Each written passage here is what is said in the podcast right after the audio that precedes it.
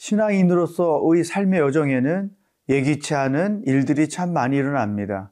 고난이라는 이름으로 다양한 일들이 우리의 삶의 여정에 다가오죠. 그럴 때 우리는 과연 어떻게 어떤 방법으로 해결해 갈까요? 오늘 사도 바울을 통해서 성경적인 방법이 무엇인지를 함께 묵상해 보도록 하겠습니다.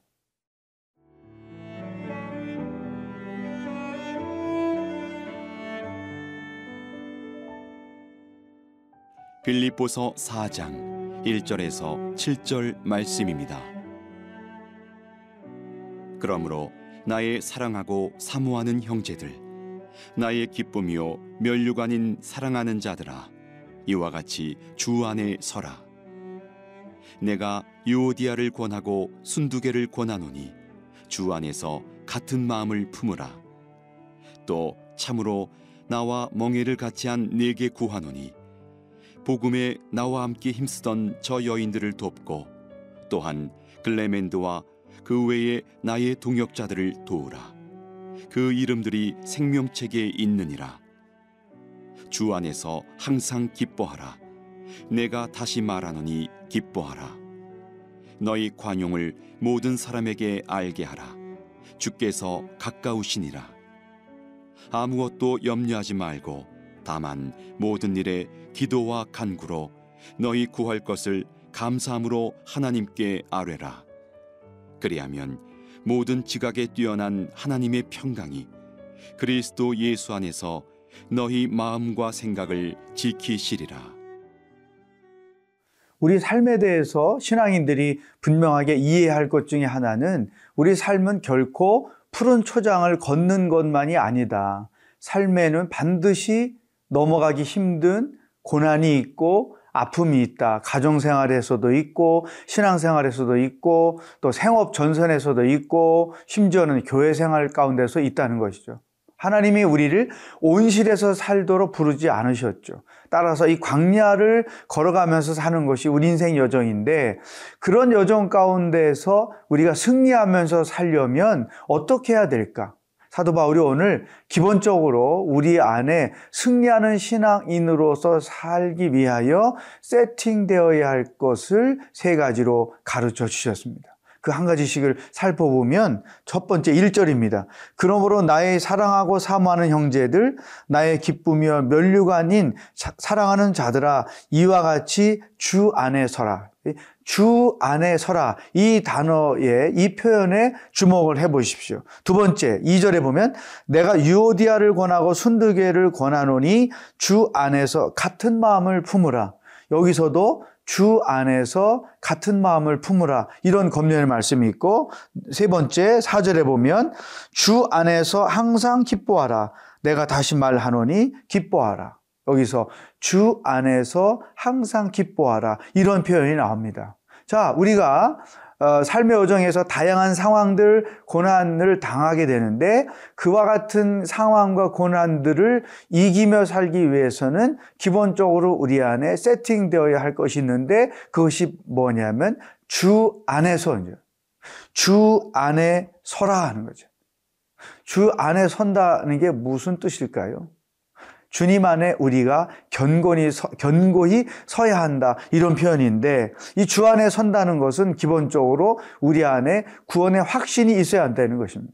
내가 어떻게 구원을 얻었는지, 하나님의 은혜로, 하나님의 사랑 때문에 믿음으로 내가 구원을 얻었다. 이 구원의 논리와 구원의 원리와 구원의 확신이 우리 안에 분명히 있어야 주 안에 서 있는 것이죠. 여러분, 우리가 고난을 당하면 제일 먼저 흔들리는 것이 구원의 확신입니다. 하나님의 사랑에 대해서 의심을 갖게 되는 것이죠. 따라서 어떤 상황에 직면하든지 간에 흔들리지 않고 견고하기 위해서는 우리 마음에 구원의 확신, 하나님의 사랑의 확신, 그리고 하나님을 신뢰하는 믿음이 분명히 있어야 한다는 것입니다. 그것이 주 안에 서 있다는 표현이죠.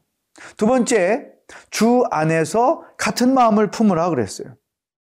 에, 특별히 에, 빌립보 교회의 유오디아와 순도계라는 두 교회 섬기는 자들이 갈등을 만, 에, 일으켰죠. 그래서 교회가 어려움을 많이 당했는데 그들을 이제 반면 교사로 삼아서 같은 마음을 품으십시오. 이런 권면을 한 것입니다. 여러분, 우리가요, 어, 이 같은 마음을 품으려면 어, 공통 분모가 필요한데 그 공통 분모는 오직 예수 그리스도라는 거죠. 교회 안에 모든 성도들이 같은 마음을 품기 위해서는 예수 그리스도가 그 공통 분모가 되어야 하고 가정에서 부부가 같은 마음을 품으려면 부부 사이에 계시는 예수 그리스도가 중심이 되어야 한다는 것이죠. 예수님이 공통 분모가 되지 않으면 절대 우리는 같은 마음을 품을 수가 없어요. 여전히 자기 생각, 자기 주장을 따라 살게 돼 있죠. 절대 같은 마음을 품을 수가 없습니다. 따라서 어, 떤 어려운 상황을 직면하게 될 때 대부분 마음이 갈라지죠. 의견이 나누어지죠. 부부의 생각이 다르죠. 그래서 상황이 더 어려운 상황을 만들어 가는 것이 일반적인 것입니다. 그러나 우리 그리스도인들은 특별히 사도 바울의 권면처럼 이와 같은 승리하는 그리스도인으로 살기 위해서는 같은 마음을 품는 것이 중요하다. 세 번째, 주 안에서 항상 기뻐하라 그러죠. 내가 어떤 고난과 어려움과 위기를 만나도 기쁨을 잃지 말아라. 근데 주 안에 있다는 그, 그 기쁨이 그 기쁨이라는 게 뭐냐? 구원의 기쁨인 거죠. 하나님이 내게 주시는 은혜의 기쁨, 이 사랑의 기쁨을 잃어버리면 우리는 모든 것을 다 잃어버린다. 그러므로 우리가 고난의 고난을 직면하며 그 고난과 함께 사는 것이 삶의 여정이라고 하면 주 안에서 견고하게 서고 같은 마음을 품고 그리고 주 안에서 기뻐함으로써 모든 상황과 위기들을 승리하며 살아갈 수 있다는 것입니다. 여러분, 이 세 가지 주 안에서 있어야 될 것을 여러분 안에 세팅하는 하루가 되기를 축복합니다.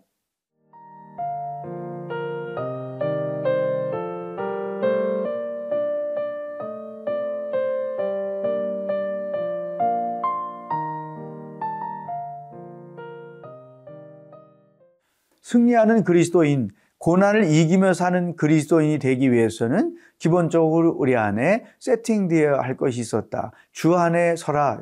구원의 확신을 가지고 살아라.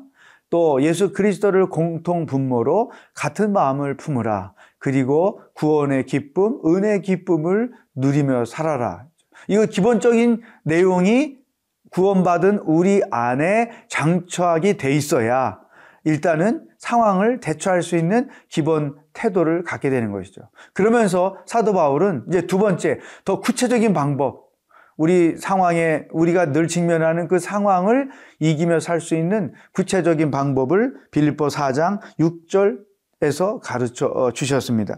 아무것도 염려하지 말고 다만 모든 일에 기도와 간구로 너희 구할 것을 감사함으로 하나님께 아뢰라. 이 말씀은 제가 대학생 때 큐티를 하다가 하나님께서 어, 주셨고 그리고 이 말씀을 붙잡고 이 나이 되도록 어, 살아왔어요. 그래서 이 말씀을 제가 어, 한국말로도 암송하고 영어로도 암송하고 학창 시절에 살아왔던 그러한 뜻이 있는 말씀입니다. 사람은 어떤 위기를 당하거나 고난을 당할 때 습관적으로 제일 먼저 근심하거나 걱정하거나 염려를 합니다. 그래서 자연스럽게 상황에 지배를 받고 마는 것이죠. 그러면 작은 문제가 더 커지는 것이죠. 문제 해법이 없다는 거예요. 이것은 저의 간증이기도 하고 저의 경험에 의한 고백이기도 합니다. 근심, 걱정, 염려는 우리가 직면한 상황을 해결하는데 아무런 도움이 되지 않는다. 오히려 나를 더 코너로 몰아가는 악한 역할만 할 뿐이다. 여러분 어떠세요? 뜻하지 않은 상황을 직면하게 될 때 습관적으로 거, 걱정하거나 불안해하거나 염려하지 않습니까? 근데 그것은 승리하며 사는 방법이 아니라는 것이죠. 사도 바울이 먼저 근심, 염려하지 말고 이걸 권면해요. 어떤 상황이 벌어졌다. 먼저 두려워하거나 염려부터 하지 말아라. 그것은 나중에 해도 늦지 않다. 제일 먼저 할 것을 이렇게 말하는 것이죠. 기도와 간구로 하나님 앞에 너희 구할 것을 구하라는 거죠. 여러분, 첫 번째, 염려부터 하지 말아라. 두 번째, 모든 일에 기도와 간구를 하는데 이 말씀을 가만히 보면 내가 직면한 그 상황 속에서 하나님께 감사할 게 무엇이 있는지를 보라는 거죠. 다리가 부러져서 병원에 입원했어요. 어려운 상황이죠. 출근도 못해요. 어떤 사람들은 집에 아이들이 있는데 아이들 케어도 못해줘요. 이런 엄청난 상황 속에서 자연스럽게 우리는 근심과 걱정과 염려할 수밖에 없죠. 그런데 사도 바울은 그렇게 하지 말아라. 그 상황 속에서 하나님께 먼저 감사할 게 무엇인지를 찾고 감사 기도를 해라. 그리고 이 어려움을 이겨낼 수 있도록 하나님께 도움을 구하라는 것이죠. 여러분, 이 세 가지 단계입니다. 먼저 근심부터 하지 말아라. 그리고 그 상황 속에서 먼저 감사 기도를 해라. 세 번째, 그 상황을 이길 수 있도록 하나님의 도움을 구하라. 이것이 평생 인생 여정에서 우리가 직면하는 상황들을 이겨내는 구체적인 방법이라는 거예요. 여러분, 이 방법을 이제부터 여러분의 삶에서 잘 사용해 보십시오. 그러면 어떤 일이 일어날까? 사도 바울이 7절에서 이런 결론을 말씀해 주셨어요. 그리하면 모든 지각에 뛰어난 하나님의 평강이 그리스도 예수 안에서 너희 마음과 생각을 지킬 것이다. 하나님의 평강이 내 마음과 생각을 지킬 것이다. 먼저 근심과 걱정과 염려를 하면 그 상황이 내 마음과 생각을 지배할 거지만 그 상황 속에서 어, 염려부터 하지 않고 감사할 것을 찾아서 고백하고 하나님의 도움을 구하는 기도를 드리게 되면 그 불안하고 어렵고 죽을 것 같은 상황 속에서도 하나님께서 내 마음과 생각을 지켜줄 것이다. 그것도 평강으로 지켜줄 것이다. 놀라운 방법입니다. 여러분, 우리 그리스도인들은 성숙한 신앙인들은 폭풍 가운데서도 평안을 누릴 수 있는 거예요. 어, 바다 한가운데서도 평안을 누릴 수 있어야 한다는 것이죠. 어떻게? 빌립보서 4장 6절, 7절의 말씀을 적용할 때 그러한 놀라운 능력이 우리에게 나타난다는 것이죠. 여러분, 습관적으로 염려나 근심이나 걱정부터 하지 않습니까? 이제 그 순서를 바꾸십시오. 걱정, 근심, 염려는 맨 뒤로 돌리시고 제일 첫 번째 염려부터 하지 말고 두 번째 그 상황에서 하나님께 감사할 것을 찾아 고백하고 세 번째 그 상황을 이길 수 있도록 하나님께 도움을 구하는 기도를 드리십시오. 그래서 어떤 태풍 속에서도 하나님의 평강을 누리며 그 상황을 이기며 살아가는 여러분들의 삶의 여정이 되기를 주의 이름으로 축복합니다. 기도하겠습니다. 하나님 아버지, 기본적으로 우리 안에 세팅되어야 할 것이 무엇인지 가르쳐 주셔서 감사합니다. 주 안에 서는 구원의 확신을 분명히 가지고 사는 자가 되게 하시고 예수 그리스도를 공통 분모로 같은 마음을 품고 사는 자가 되게 하시고 구원의 기쁨, 은혜의 기쁨을 평생 잊지 않고 사는 자가 되게 하여 주시옵소서. 어떤 상황이 벌어져도 먼저 염려부터 하지 말고 오히려 감사하며 하나님의 도움을 구하는 기도를 드림으로 승리하며 살아가는 그리스도인의 삶의 여정이 되도록 인도하여 주시옵소서. 오늘도 우리와 동행하실 하나님을 기대하며 예수님의 이름으로 기도하옵나이다. 아멘.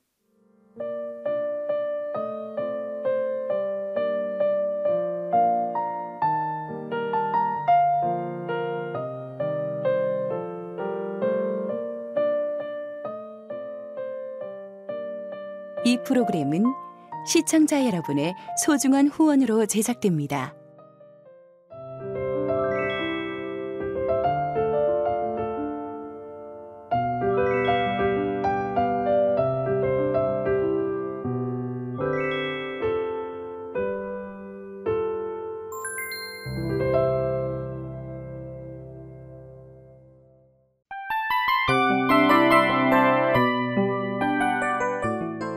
이 프로그램은 청취자 여러분의 소중한 후원으로 제작됩니다.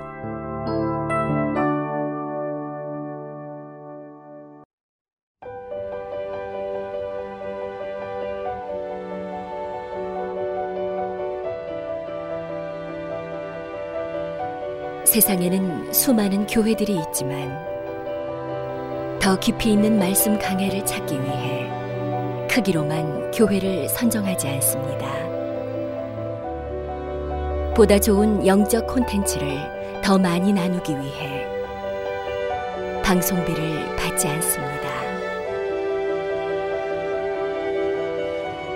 1년 365일 복음만 전하고 싶어서 우리는 광고를 하지 않습니다. 온누리의 복음을 땅끝까지 CGN TV와 함께 땅끝 선교사가 되주세요.